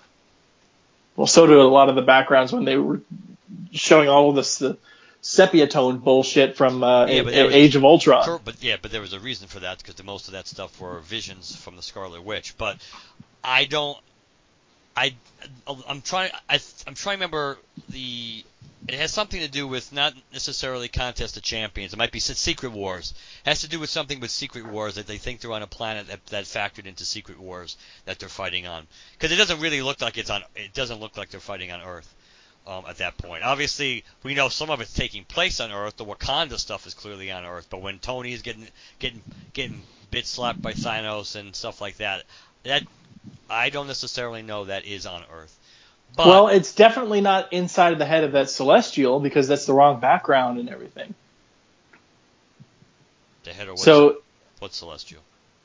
The head is the the the collector. Oh, his yeah, home, yeah, his, no, no, no, no, no, no, his no, home no. base is like inside a, that yeah, head like, of the it's, it's like a pla- it's a planet because because don't forget in the in the San Diego Comic Con footage when they're fighting on that planet. That's well, I haven't seen that. Oh, I thought you saw that. Nope. I thought you saw that. Well, Thanos, when when they're fighting in that on that same planet, one of the things that's missing from this footage is when Thanos reaches up with the gauntlet and like like kind of like lassos a moon and like throws and like throws it down on them. So I don't. I'm pretty sure they're not. That that part is not taking place on on Earth. But um, I also, from a from a from a just aesthetic point of view, I really hope that that's not the way Thanos is going to look throughout the whole movie. I really hope he at least looks like Thanos wearing a tip, some kind of tip, quote unquote, typical Thanos outfit, whether it's the purple one, whether it's the gold one. I don't really care, but him, you know, walking around, you know, like in, in wearing a no helmet with a guinea tee or something It's not exactly how I want to see Thanos walking around. Well, you, you know, honestly, I think I think he will be fully dressed in the armor at some point, but only when shit hits the fan. that yeah, that's fine. And, and I mean for him, because in the meantime, he's confident. He's got two Infinity Stones. He's like he's like these people are nothing to me. So he doesn't need to armor up because he's like, well, what the hell? None of these people are a challenge. But when stuff starts becoming a challenge or the threat starts getting big enough, I think then we'll see him armored up. So it's entirely possible we might not see Thanos armored up in this movie at all. That is true. I'm hoping it's not, but I you're probably gonna you'll probably be correct. Or maybe yeah. De- see, it all depends how this one ends too. It all depends if it's really a cliffhanger or not, or dep- or how much of a cliffhanger it is. It it it just it depends because maybe you know maybe at the very end you know Thanos would armor up, but yeah I don't know. I think in, it's going to be really interesting to see how where everybody's left off. They they can get away with even though they've said all th- these are not it's not a two part movie. So they've kind of made it sound like they've stepped away from saying this is you know this this Infinity War itself is technically you know two official you know that it's not Infinity War one and two, which doesn't really mean it's not the same story necessarily. It just means it could be a semantic thing. But it, they still have the they still can do whatever kind of cliffhanger they want because we know the next movie's coming out a year later, so they don't have to Mhm. worry about yanking people's chains for and having the three year cliffhanger, which is, which is what people usually don't like. I'll I'll say this though. This is my final thought on it. This movie better be dark, and I don't mean like tonally. I mean in terms of like color. I mean tonally. The the it's got to be dark. It's got to be serious. It's got to be the stakes are effing high. That's what I feel because it's gonna be it's a Marvel movie. There's gonna be humor with all of these characters finally meeting for the first time. There's got to be humor. I mean, we it's it's just a foregone conclusion. But I feel like every single Marvel movie, and I'm looking at them all now. I've got every single one on Blu-ray that's that's that's out. I'm looking at all these titles, and I'm not seeing any single one of these that I ever really felt like, except maybe maybe Winter Soldier, that I ever really felt like, oh shit, the threat's real. You know, I never, I never felt like anybody was ever in danger. Now, don't get me wrong. You're going into a Marvel movie. These these big characters, you know that you know so and so is signed up to appear in so and so film. Film, they're all, they're going to be okay.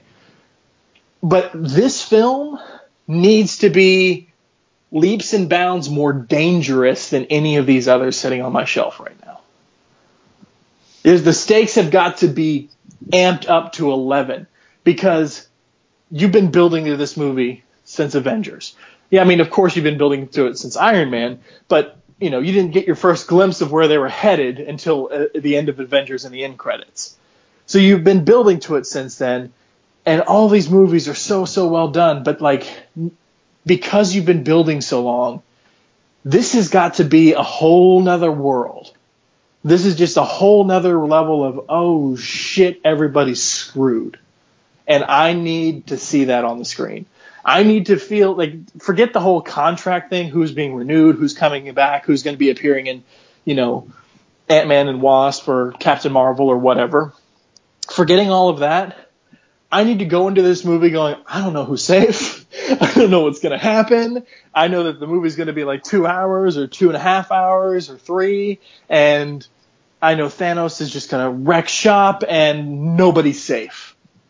I need to feel like that from the moment this, the movie hits, the, the moment it starts to the very end. I think you'll get it. I I think that's I think that's the way this is going to be going to be set up. As we know, the biggest the biggest failing overall, not and this is true in in, in almost every superhero movie that we've seen, really, is that the villains have never really been, from a threat perspective, they've never really been as good uh, and as as cool as they could have been. And it's kind of a shame with Mar- a shame with Marvel. In a way, it makes sense on some level with Marvel, only because. My favorite was Hela, by the way, so far. Hela, yeah, Hela. I mean, Hela was. You respected Hela because she was bad and she was and she was powerful. Mm. Um, Red Skull was wasn't bad. Um, Marvel has a lot of good villains, but obviously if they get Doctor Doom, then finally that.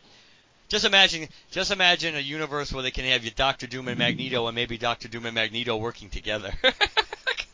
there, then, then you have, then you can ra- dial it up to eleven right there with with with the bad guys. But you know, in a way, they were sa- they were. It's understandable because you know Iron Man, other than the Mandarin, you know he, you know, and I don't mean the comic, the movie Mandarin. I just mean in his lore, he doesn't have that many really. He has villains, but nobody that makes you go, oh yeah. Cap more or less has, you know, he's got the Red Skull. Uh, Spider-Man's got a whole crap load, but they haven't, they weren't able to use Spider-Man. Thor's the same way. Loki's the main, the main guy for him, really.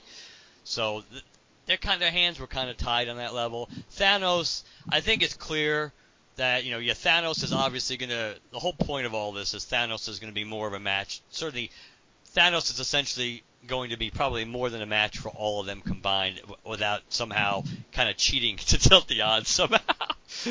Which is probably I would you have to suspect Doctor Strange is going to be the key to beating him, one way or the other. Even without, even if he loses the Eye of Agamotto, you would think because of that because he's still the Sorcerer Supreme without it. And well, he's not, not yet.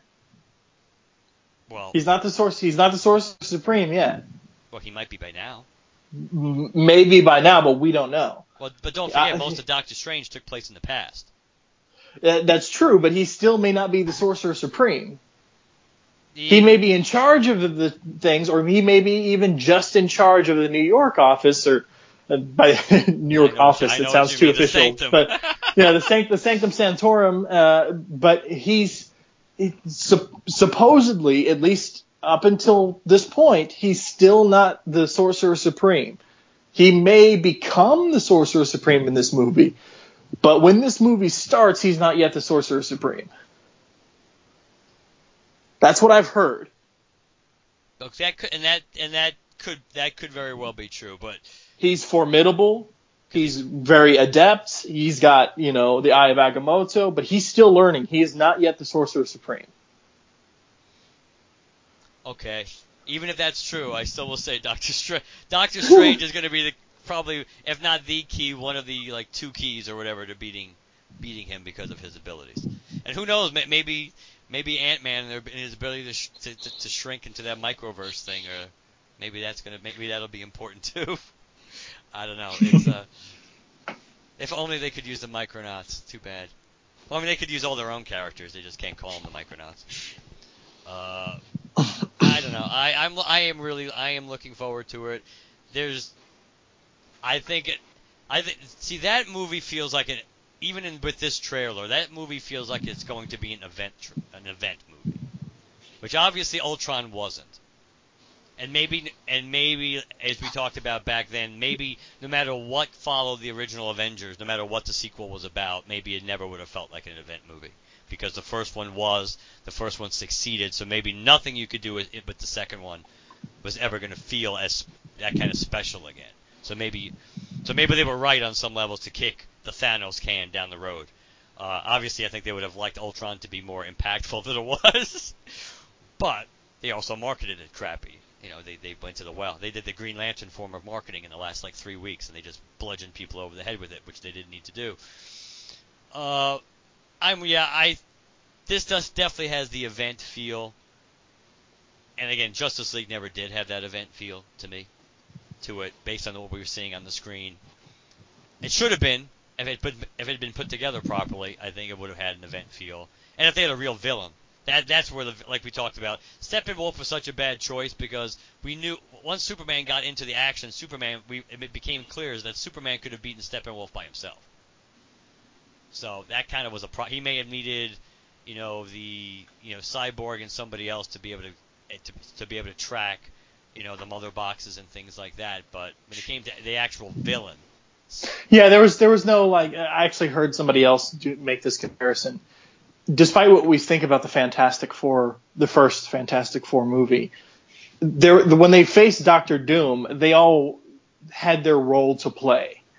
You know, the you know in beating him, yes. yeah, yes, you know, Sue did the the field, Johnny did this the the the fire spiral, you know, um, uh, Reed did the sh- shooting the water from the the hydrant, you know, thing ripped the hydrant open. Like there was like a it was a team effort to defeat them, to defeat Doctor Doom. So like you know, th- there was no moment like that really in almost any of these team movies. But I, I mean, I feel like there's a little bit of it maybe with uh, Avengers because you know uh, Black Widow she closed the portal and and you know everybody kind of did crowd control, damage yeah, there, control. there was some te- yeah. there was some teamwork involved in the overall, and and there was a little bit of that in Justice League, but but the main threat, yeah, there wasn't. yeah.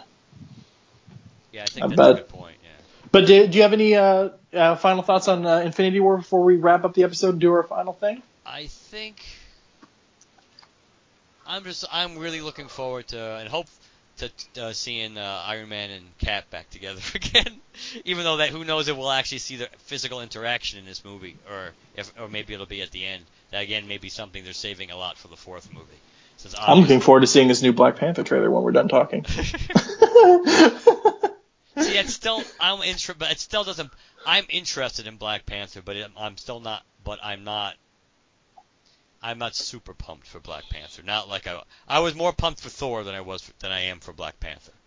You might feel better about Black Panther if you realize that he might be the the linchpin for the future movies. But he and He might- he and Doctor Strange, I think, are supposed to be. Yeah, I'm just saying, like you know, if if Cap, if Thor, if Iron Man dies, the most likely people to be up next as like the the headliners for the new new Avengers, which is supposedly what everybody is really really hoping the secret subtitle is for Avengers 4. Avengers New Avengers. Eh, no, right? but see, but I- whatever. Uh, but anyway, I, I, I but I, I'm interested to see it because I feel like it's going to be first of all the Soul Stone aspect. Second of all, forgetting even the Soul Stone aspect, it's the last one before we get Infinity Yes. War. Yep. Um, I'm interested to see where all the players are not just the Wakandans, but when we last left, there was Bucky and there was Cap at least, you know, over there. And you know, since Cap set those other Avengers that were imprisoned at the end of Civil War free, are they also in Wakanda? Are they doing their own thing? I like I don't expect to see a bunch of people. I don't I don't know if it's going to happen or not, but I am excited to, at the possibilities that Black Panther presents, given where all the various pieces are left on the chessboard right now. Right. I mean, it's safe to say, you know, uh, Black Widow is in ends up in Wakanda clearly at one point. She may not be she may not have been there the entire time, but considering that, I think you know that that makes sense. We know. Uh, also, we didn't talk. Obviously, the Hulkbuster armor makes a reappearance. uh, an upgraded one, but yes. Yes, yes. Uh, so uh, I do. I'd like to see one of the cre- after credit scenes in uh, Black Panther, at least to show Cap. That would be cool. I think that would be yeah. nice. Uh, um, but yeah, it, it will be interesting because obviously that is the last movie to set the set the plate before. So I am I'm def I'm definitely looking forward to it, and I, I am wondering if that per, if the purchase you know if that deal does go through, it also makes you wonder if not just Marvel's view on what they're going to do with some of these older the the the, the old guard Avengers, what they if their plans might change for them. It also makes you wonder if some of the actors' plans they're they're the ones that we're getting that maybe we're getting antsy and getting ready to, to want to leave. Maybe that might entice them either to not entirely leave or to leave the door open to come back for maybe a, particular project in particular. Since now the opportunity to cross over with so many different characters and potentially actors you know that that's why I would like I would be stunned in some way of shape or form that we don't see Hugh Jack if that deal goes through that we don't see Hugh Jackman as Wolverine again. Since he's made it clear that that's what that was something he wanted to do, like he wanted to be with Iron Man and stuff like that. So the fact the fact that that could actually happen now, I would be stunned that that wouldn't that wouldn't enti- even if it was a one-time deal or a special kind of or a special kind of uh, project, whether it was like a contest of champions kind of thing or whatever, something that I would be stunned if he wouldn't be willing to come back for that, considering the possibilities. Did you did you see Chris Chris Evans tweet today about about the merger, the joke that he made? Oh yeah, yeah, I yeah, saw it. Yeah, that was pretty good about the the, the Human Torch Cap buddy movie. yeah. Was... All right. All right. Go One ahead. final thing. Go ahead. Open the door. Hey, it's before 305. and, and it's still in December, which was critical. Yeah. We have a winner to announce for our uh, feedback for episode 300 contest. We didn't really ever come up with a name for it, but uh, we do have a winner to announce. And uh, Mark, want to tell them who the winner is? The winner is. Play that drum roll. Laurel, Laurel, you are the winner. That's right. Laurel, paging Laurel. You Laurel, are the winner. That's right. Laurel is the winner of the uh, Rebirth set, I guess. Green Lantern Rebirth set with the two action figures in the soft cover Green Lantern Rebirth. Um, so we will be in contact with you, Laurel, uh, getting your address and stuff so we can get that stuff sent over to you. Um, Mark and I, this is almost pretty, pretty, pretty quick for us to decide this. Um, but you know, we, we we did take a look at all the all the entries and, and read over them again and everything. But uh, came down to it. Mark and I are both agreed that Laurel uh, definitely won that one. So, Mark, you want to reread for the people what Laurel's question was? Sure. Laurel's questions were: uh, How'd you get into Green Lantern podcasting? What's the craziest story of making the Lantern Cast? Any humorous mayhem? Uh, what do you like about making Lantern Cast together? And the bonus question was if you did podcasting with a member of the Green Lantern Corps, living or dead, who would it be and why? And yeah, uh, the, I just for for for me myself, I just felt like her questions led to a lot of fun discussion. Like by the time we were done answering them, that was like an hour had passed. we were we were because it was all of us. It was you, me, Jim, and Dan. Yes, uh, which I, which is for me one of the reasons why I think those questions resonated with me and why it left a lasting impression because because it opened the doors for a lot of things as far as different different not just answering and like we kind of tried to approach it as teams of two, but just since we've all recorded with each other, it's also just even recording as the four of us in a way. It kind of opened the door for things that popped into our to, to our head. So I, that's one of the reasons. Funny I it. stories, good stories, a lot of good memories. I remember a lot of laughter. I mean, we just had a lot of fun with those. So because it, it, it spurred us to have such a great conversation, which was the the, the point of those questions. Uh, everybody did awesome. Thank you so much for contributing to episode 300. But uh, we had to pick one winner, and that winner is Laurel. Very nicely done. That's right. So we'll be in contact with you, Laurel. If you haven't already seen a message from us uh, in some way, shape, or form by the time you hear us, uh, reach, yeah, surprise, and uh, reach out to uh, lanterncast at gmail.com ASAP so we can uh, hook you up.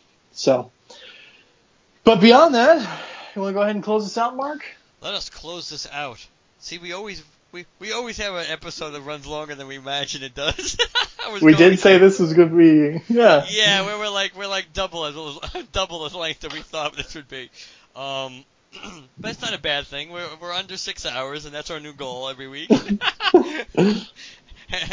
the for the mercy of the listeners, if nothing else. Uh, lanterncast at gmail.com. That's the best way to contact us. Uh, visit our website, lanterncast.com. Follow us on Twitter and like us on Facebook. You can use hashtag GLCast to locate us on either one of those. Stitcher, iTunes, we are on both, so leave us positive reviews on whichever platform or platforms you listen to us on. And last but not least, 708 Lantern is the voicemail. 708, eh, I'm having trouble saying O today. 708 Lantern. And call that number and let us know what you think. All right, guys. Uh, next episode, uh, Green Lanterns or Hal Jordan? What are we think- doing? I think we decided, based on interest, we're actually going to go back to Hal Jordan. We're going to go back. We're going to be doing the two issues of Superman with Sinestro and the and Hal Jordan, the Corps, the two issues with Superman. So that'll that'll be our next episode, and then we'll probably then we'll probably do Green Lanterns, and and and depending on when you you see uh, Star Wars, we might be able to do our our Last Jedi discussion in that episode too. I have tickets for. Hold on, let me pull up my ticket thingy. Uh, my wallet app. Excuse me while I whip this out. Uh, I bought the tickets several weeks ago. Um, let's see here. I am going. All right, Star Wars: Last Jedi tickets. Sunday, December seventeenth. All right, so so that should be a that should be a safe bet that uh, unless unless our Green Lanterns thing, which I sincerely doubt it will be that long. But as as this episode proved, we can still run over no matter what. But as long as we're not rambling more than like like an hour and 15 minutes on Green Lanterns alone, the odds are we'll probably do our Last Jedi discussion. I would assume when we record that episode too, because we both, barring anything unforeseen, we both would have se- seen it the opening weekend. So True. Oh, hey, are you still reading Action Comics? yes, Okay, so you read the final issue of the Jor-El thing. yes. Okay, so you know that there's a big cameo with the Green Lanterns at the end of that. Yes. I'm going to bring that up in that episode. Do you remember what episode issue number of that that was? Actually, I think that that actually was, I believe, the Green Lantern issue was the issue. It was right. It was not technically the last issue of the Oz Effect. I believe it was the first issue of post Oz Effect. I think. I think it was no, I think it was the conclusion or the epilogue or whatever because at the end of it Booster Gold pops up That- and that, that- starts that the new storyline. Uh, give me, give me one. Give me. Talk to the people for one second, Chad. I think I have it within reach, but my headset won't reach. So hold on No, one second. no problem. So the Oz effect, for people who don't know, is the storyline that's currently no was going on in Action Comics, where Mr. Oz, who had a brief moment in the Rebirth special, uh, who showed up to Superman and was like, you know, blah blah blah. Everybody thought he was Ozymandias or whatever. Not the case. It's been out long enough now. If you don't want to, uh, actually, I already spoiled it, so it doesn't matter. It's been out for every, everybody knows at this point. It- so, uh, doc, yeah, Mr. Oz, Doctor Oz, whatever is supposedly, whatever, yeah, supposedly, supposedly Jor-El. I still don't buy it, but whatever. I yeah, I think I, I think it is Jor-El, but it's Jor-El that's been but but Manhattan's tampered with the timeline. So he Yeah. so he plucked him out, he corrupted him, he screwed him up, and I'm sure by the end Jor-El will be back to dying when So the the issue is 992, and it is a standalone issue. It's After Effects. Okay, yeah, After Effects of the Oz. Yeah, of the Oz. Yes, it's it's it's a it's a it's a It might as well a, be it's a one-off epilogue. issue between Oz Effects and the Booster Gold time, which is which I'm really looking forward to. Yeah. Uh, so basically, in order to kind of verify his claims, there's a moment where Superman visits the Green Lantern Corps. And I won't say any more about that because since there's so much Superman Green Lantern stuff happening in our next episode, I feel it's appropriate to bring it up then. So That works. the only reason I'm mentioning it now, since you guys already know the issues we'll be covering next episodes, in case you want to read them and catch up, that that issue, Mark, what was the number? Action Comics 992. 992 will also be mentioned. We won't, we probably won't cover it, but we will mention it and talk about it a bit in that episode. Yeah, that was actually a nice surprise that that happened in that in that issue. Oh, and, and for the sake of for the sake of since for the people who do want to read ahead, the issues we- we will be covering because I do have them right next right next to me. Superman 29 and 30, which is a minute longer, part one and part two, and Hal Jordan the Corps 30 and 31, which is Mind Games part one and part two. Yep. So that's where we'll be uh, next episode. So we'll talk to you guys later. Good night, everybody. Good night.